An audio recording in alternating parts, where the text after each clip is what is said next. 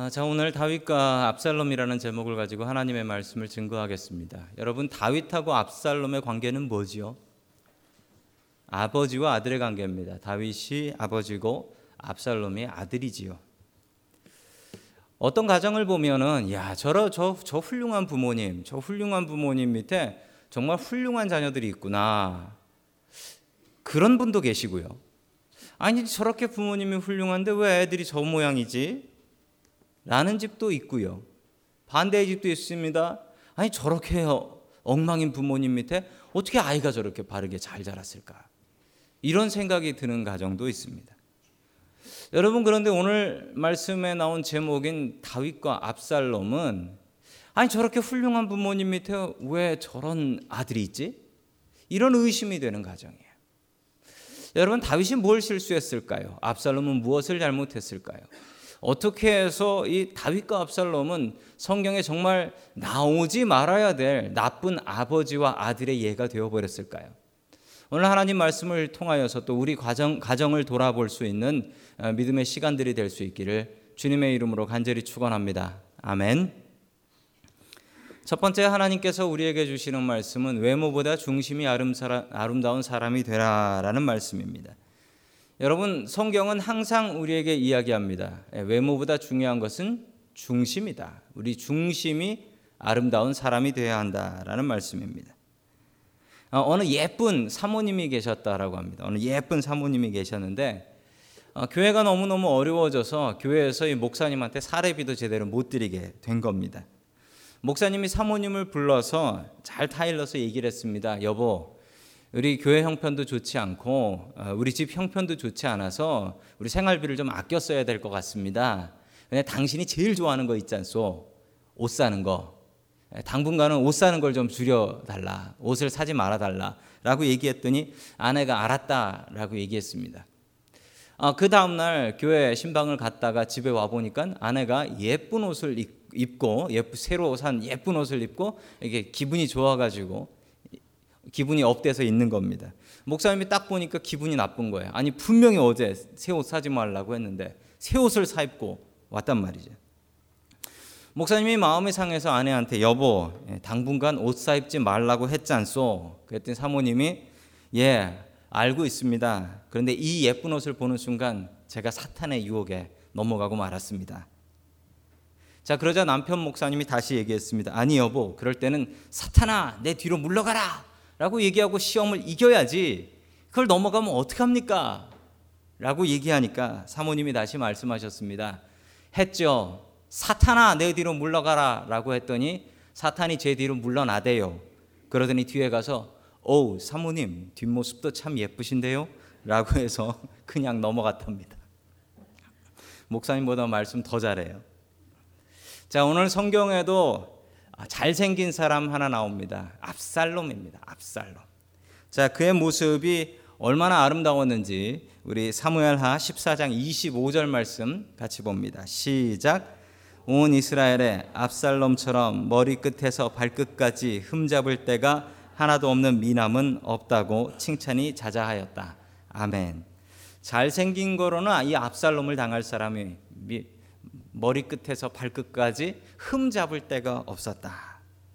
자, 그런데 너무 안타까운 것은 이 압살롬의 유일한 칭찬이에요. 성경에 나온 유일한 칭찬이 잘생겼다. 그 외에는 다 잘못됐다. 이 성경이 말하고 있는 압살롬의 모습입니다. 압살롬은 다윗의 세 번째 아들이었습니다. 첫째가 아니었지만 그럼에도 불구하고 압살롬은 대단한 힘이 있는 아들이어서 그 여러 아들들 중에 셋째였지만 가장 힘있고 영향력 있고 다른 왕자들이 가장 무서워하는 아, 그런 아들이었습니다. 자, 계속해서 26절에 이 압살롬의 외모가 어땠는지 잘 설명해 주고 있습니다. 같이 봅니다. 시작. 그는 머리숱이 많아 무거워지면 해마다 연말에 한 번씩 머리를 깎았는데 머리를 깎고 나서 그 머리칼을 달아보면 왕궁 저울로 200세겔이나 되었다. 아멘. 자, 이 머리가 많았다라고 하니 무척 부럽네요. 자, 성경은 머리가 긴 것이 이 힘의 근원이다라고 이야기를 합니다. 가장 대표적인 사람이 삼손이지요. 삼손은 머리가 길고 힘이 셌습니다. 머리를 자르고 나니까 힘이 쭉 빠져버렸죠. 예, 성경은 이 머리가 긴 것, 머리숱이 많고 머리가 긴 것에 대해서 아, 힘이 세다라는 사람들의 생각이 있었죠. 그래서 백성들은 이 압살롬의 긴 머리를 보면 야, 저 사람 참 능력 있고 거룩하고 힘 있는 사람이구나. 이렇게 생각을 했습니다. 여러분 외모가 잘생긴 것은 참 좋은 일입니다. 제가 올해 1월에 한국 다녀왔지 않습니까? 한국 다녀와서 참 놀랬던 게 이 한국에서는 남자들도 참 많이 화장들을 하더라는 것입니다. 특히 목사님들이 카메라를 많이 받으니까 화장하고 서시는 목사님들도 꽤 많이 계셨습니다. 아, 제가 그것을 보고서 다짐을 했습니다. 어, 나는 그냥 미국 살아야 되겠구나라는 생각했습니다.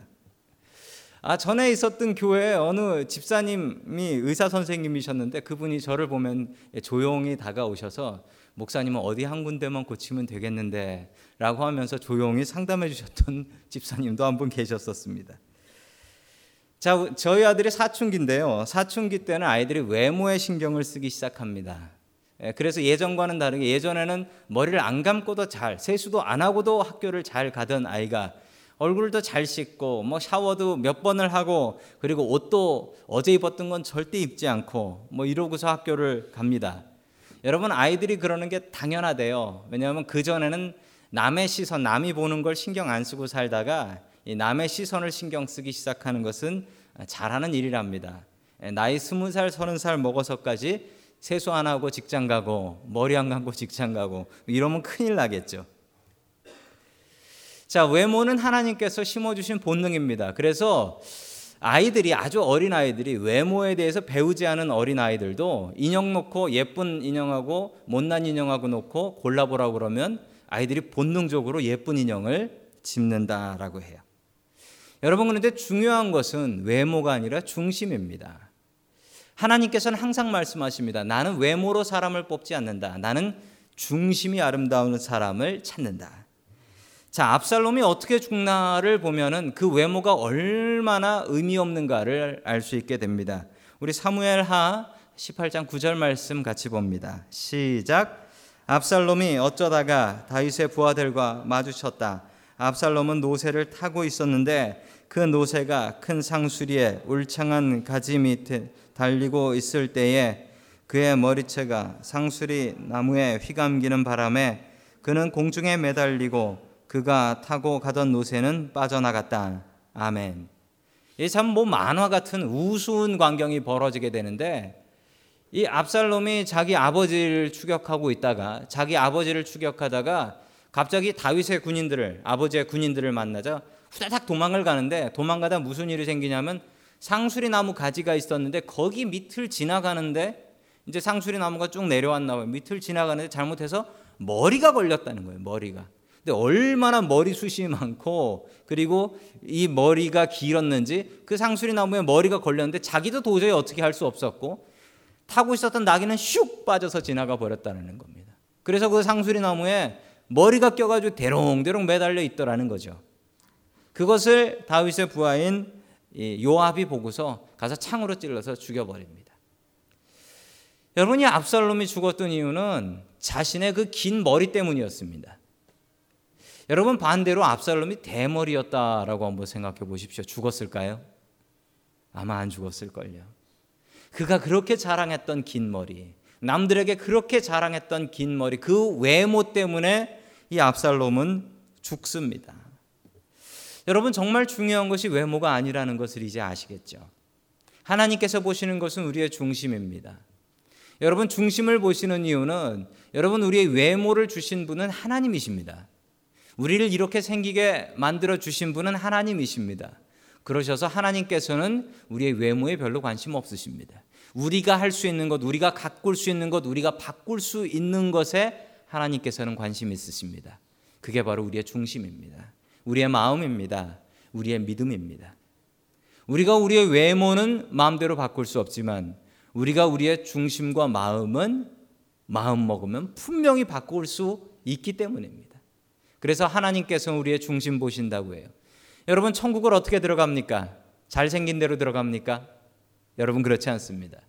믿음으로 들어갑니다. 우리 중심으로 들어갑니다. 소망을 가지십시오. 여러분 하나님께서는 우리의 중심을 보십니다. 압살롬 같이 성경에 딱 한 번 잘생겼더라 칭찬받고 많은 사람 되지 말고 우리의 중심으로 주님 앞에 칭찬받을 수 있는 저와 여러분 될 수 있기를 주님의 이름으로 간절히 축원합니다. 아멘. 두 번째 하나님께서 우리에게 주시는 말씀은 가정 사역을 포기하지 말라라는 말씀입니다. 여러분 가정 사역이 뭡니까? 여러분 교회 오셔서 교회에서 맡으신 일이 있어서 성가대로 서시고 어떤 분은 아침에 식사 준비하시느라고 식사 준비하시고 뭐 여러분들이 계십니다. 그런데 여러분 그것보다 더 중요한 일은 여러분들의 가정에서 여러분들의 가족들과 같이 예배하고 기도하는 일들입니다. 여러분 이것은 실패하시면 안 됩니다. 특별히 우리 아버님들과 어머님들은 하나님께서 우리 가정에 믿음의 사역자로 세워주셨다. 여러분 이 마음 가지셔야 됩니다. 혹시 나 혼자 산다, 난 싱글이다, 그렇다고 할지라도 여러분들 항상 여러분들의 삶의 자리에서 하나님께 예배하고 기도하기 힘쓰셔야 합니다. 작년에 한국 들어가신 백영기 목사님 1월 달에 한국에서 만났는데 어, 백 목사님이 한국 가셔서 어, 저한테 뭐라고 말씀하셨냐면 새벽에 아이들 잘 때 새벽 기도한다고 나와서 저녁 11시 될 때까지 계속 교회를 하다 집에 가면 애들이 잡니다. 가정이 없습니다. 그 얘기를 하시더라고요. 여러분 그러면 정말 가정 사역할 수 없죠. 미국 살면서 좋은 것 중에 참 하나는 가족들과 보낼 수 있는 시간이 많이 있다는 겁니다. 여러분 그렇게 가족들과 보낼 수 있는 시간이 있으면 그 시간 제대로 쓰셔야죠. 가족들과 같이 예배하고 기도하고 가족들을 위해서 축복하는 그런 시간 가지셔야죠. 여러분 얼마나 가지고 계십니까? 다른 무엇보다도 가정 사역 이거 실패하시면 안 됩니다.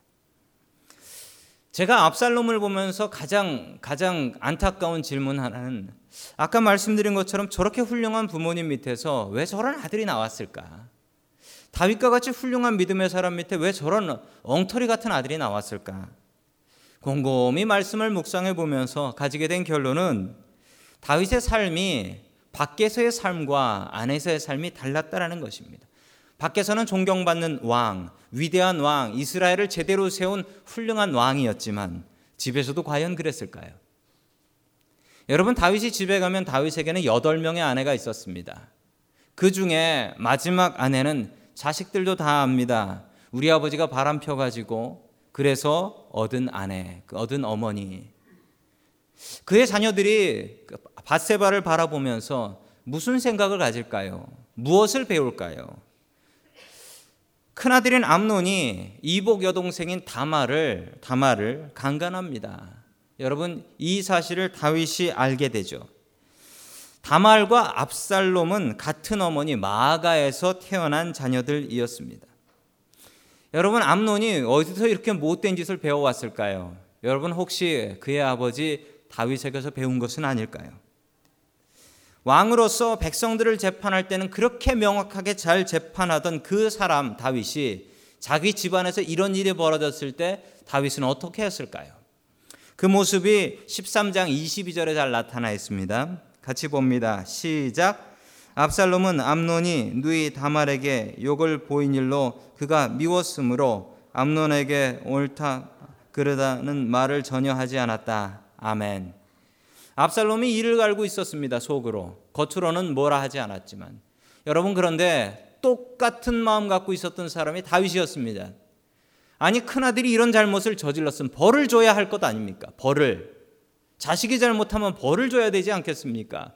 그런데 다윗이 이 암론이 이렇게 잘못을 저질렀는데 아무 소리 하지 않습니다. 그러자 압살롬이 일을 갑니다. 일을 갑니다. 왜냐하면 여러분 암론이 첫 번째 아들이에요. 왕의 첫 번째 아들이 뭐가 됩니까? 왕의 첫 번째 아들이 왕이 됩니다. 다음 왕이 될 사람이에요. 다음 왕이 될 사람이 자기 여동생을 강간했다. 이 소문이 나기를 다윗은 원치 않았던 거예요.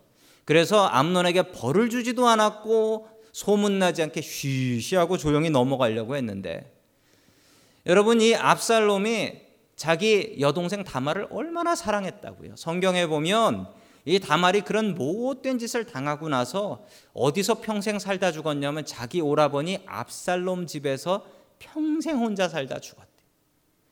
그리고 이 오빠 이 압살롬이 얼마나 여동생을 사랑했냐면 자기 여동생을 너무 사랑하고 아껴서 자기 딸을 낳았는데 딸 이름도 다말이라고 똑같이 지었어요.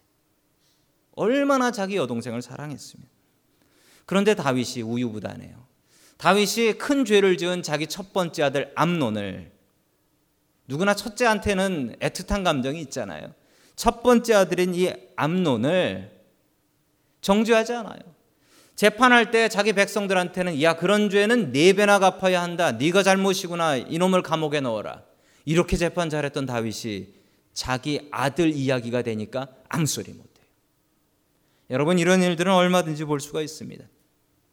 저는 장기를 조금 둡니다. 정말 조금 둬요. 그런데 장기를 두면은 이게 제가 둘 때가 있고 또 남이 둘 때 옆에 앉아 있잖아요. 그러면 입이 간지러워서 견딜 수가 없습니다. 이걸 뭐라고 하죠? 훈수 둔다라고 해요. 근데 훈수를 두면은 남의 판을 보면 길이 보여요. 요거 요렇게 할까 요렇게 요렇게 하면 이기는데 요게 보여요. 그런데 내가 그 자리에 앉으면 그게 안 보여요. 여러분 내가 훈수 두면 2단, 앉으면 1단입니다. 그럼 제가 2단입니까? 1단입니까? 제 실력은 2단입니다. 그런데 왜 거기 앉으면 1단이 될까요? 내 게임이 되면 내가 두는 장기가 되면 욕심이 생겨서 그래요. 욕심이. 그냥 시험 문제를 놓고 풀면 풀 수 있어요. 그런데 내 인생이 걸렸다라고 생각하고 그 시험 문제 풀면 틀려요. 실수해요. 왜 그렇죠? 내 실력은 풀 수 있어요. 실력이 없으면 아예 못 풀죠. 그런데 왜 시험지를 보면 틀리는 거죠? 욕심 때문에 그래요. 내 거니까. 내 시험이니까. 남의 시험이면 풀 수 있는데. 여러분 다윗이 그렇습니다. 남의 아들이면 재판할 수 있는데 내 자식이니까 재판 못 하는 거예요. 내 자식이니까 이게 틀렸다, 이게 맞다라고 이야기 못 하는 거예요. 여러분 다윗이 바뀌지 않아서 자기 자식들도 그 죄를 그대로 물려받고 있는 겁니다. 너무 안타까운 일입니다. 여러분 이분 아시는지 모르겠습니다. 예전에 유명한 여자 코미디언이었죠. 예, 이성미 씨입니다. 독실한 크리스찬인데 아, 이분의 삶이 참 기가 막히더라고요. 여러분 아시는가 모르겠는데 저분이 그 아들을 첫째를 아들을 낳았는데 그 아들이 아버지가 없어요. 아버지가 어느 분인지 뭐 유명한 가수 아들인데 미혼모입니다. 미혼모. 시골집에 도망가서 억지로 그 아들을 낳았다고 합니다. 그렇게 억지로 키운 아들인데 그리고서 PD 한 분을 만나서 결혼해가지고 결혼 생활하다가 아이들 셋 키운다고 7년 동안 캐나다에 가서 아이들을 키웠습니다. 그 7년 동안 아이들을 키우고 한국으로 지금 돌아가 있는데 이분이 신앙 간증도 참 많이 하시고 믿음 생활 잘 하시는 분이에요. 근데 얼마 전에 이분이 어느 기자하고 인터뷰하던 내용입니다. 그런데 이분이 자기 자신을 이렇게 고백해요. 자기가 간증도 참 많이 하고 다니고 다른 사람들이 자기를 아주 독실한 크리스찬으로 보고 있지만 솔직히 저는 욕쟁이 엄마입니다. 라고 얘기를 해요. 욕쟁이 엄마입니다. 그러면서 자기 자신의 삶을 고백하는데 이분이 했던 자식들한테 했던 욕이 있어요. 제가 그냥 그대로 인용해서 말씀드립니다. 이렇게 얘기하셨대요. 그렇게 어렵게 낳은 아들인데 그 아들한테 이랬대요. 너 때문에 창피해서 못 살겠다. 아들이 학교에서 다른 애들을 두들겨 패서 학교에 끌려갔거든요. 날 샜다 이 쓰레기 같은 놈. 커서 뭐가 되려고 그러냐 이 삐리리야. 도저히 설교 때 얘기 못 하겠어요. 내가 너 때문에 미국 와가지고 이렇게 고생해 가면서 되도 안 되는 영어로 이 고생을 하면서 너를 키우고 있는데 내가 너를 어떻게 낳았는데 네가 이거밖에 못하냐? 네가 학교에서 애들을 패고 내가 학교에 불려가게 하고 너, 네가 도대체 뭐 하는 아들이냐? 이렇게 욕을 한참 하고 있는데 하나님께서 자기 마음속에 이런 소리를 들려주시더랍니다. 너 지금 한 말 그대로 네 아들한테 되게 해줄까? 가슴이 멍해지면서 자기가 17년 동안 자기 아들한테 퍼부었던 욕들이 다 생각이 나더래요. 그리고 그 자리에서 무릎 꿇고 회개기도 하고 아들한테 빌었답니다. 용서해달라. 용서해달라고. 그렇게 빌었대. 그러고서 아들이 바뀌더랍니다. 자기가 자기의 삶을 바꾸고 자기 입을 바꾸니까 그때부터 자기 아들이 바뀌더래요. 이 아들이 은혜 받고서 지금 신학교 가서 목사님 된다고 공부하고 있습니다. 그러면서 이분이 이렇게 고백해요. 내가 바뀌니까 내 아들이 바뀌더라. 내 입이 바뀌니까 내 아들이 바뀌더라. 그러면서 책 쓰셨어요. 뭐라고 쓰셨냐면 또 제목이 참 감동이 돼요. 사랑하며 살기에도 시간이 부족하다. 그렇죠. 사랑하며 살기에도 이 부족한 인생을 가족끼리 미워하며 저주하며 나쁜 말하며 상처 주며 이러고 살면 안 된다라는 거예요. 여러분 이러나 저러나 가족들끼리 믿음 생활 잘 하고 가정에서 믿음 사역하기 정말 어렵습니다. 가족들하고 같이 예배드리고 가족들 기도해 주고 여러분 이러는 건 너무 어려워요. 그렇지만 여러분 절대 포기하지 마십시오. 남편으로 아내로 살기 힘들고 믿음의 아버지로 믿음의 어머니로 살기 힘들고 믿음의 할머니와 할아버지로 사는 건 너무 어렵습니다. 믿음의 자녀로 살아가는 것도 정말 어렵습니다. 그러나 절대 포기하지 마십시오. 여러분 하나님께서는 우리를 믿음의 가정 사역자로 세워 주셨습니다. 아버지로 어머니로 여러분 그 선자리를 포기하지 마십시오. 자녀들을 위해서 기도하시고 아이들을 위해서 축복하십시오. 남편을 위해서 아내를 위해서 부모님을 위해서 기도하는 사람 되십시오. 여러분 요번 요번 주 금요 기도회는 가족들과 같이 하는 금요 기도회로 준비를 했습니다. 아이들이 어떤 찬양을 부르는지 우리도 같이 불러보고 아이들도 우리 아버지 어머니 어떤 찬양 부르는지 같이 불러보고 그리고 부모님이 자녀를 위해서 기도하고 남편과 아내를 위해서 서로 축복해 주는 그런 시간이 되었으면 좋겠습니다. 여러분 가정 생활도 믿음으로 감당하기를 원합니다. 그리고 가정 사역 절대 포기하지 않는 저와 여러분들 될 수 있기를 주님의 이름으로 간절히 축원합니다.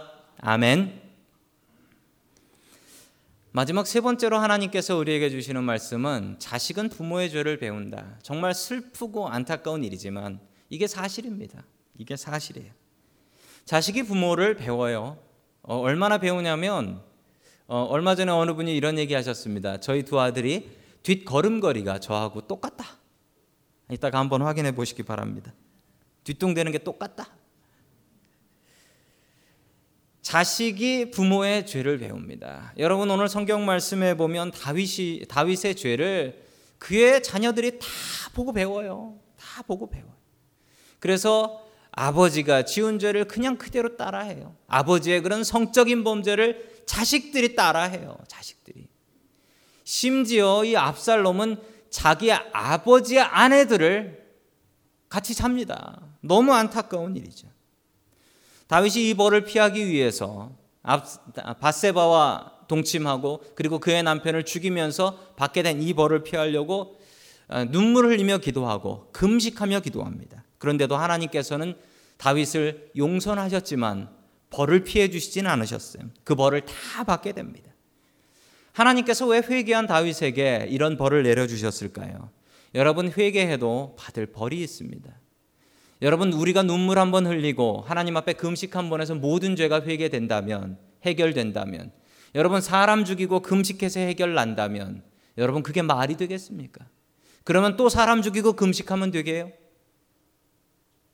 그래서 하나님께서는 다윗에게 벌을 주십니다. 그 벌을 통해서 다윗이 잘못한 것을 뼈저리게 깨닫고 다시는 그런 죄를 짓지 않게 하기 위해서 하나님께서는 다윗에게 그 가정이 깨어지는 아픔이지만 그런 벌들을 내려 주셨습니다.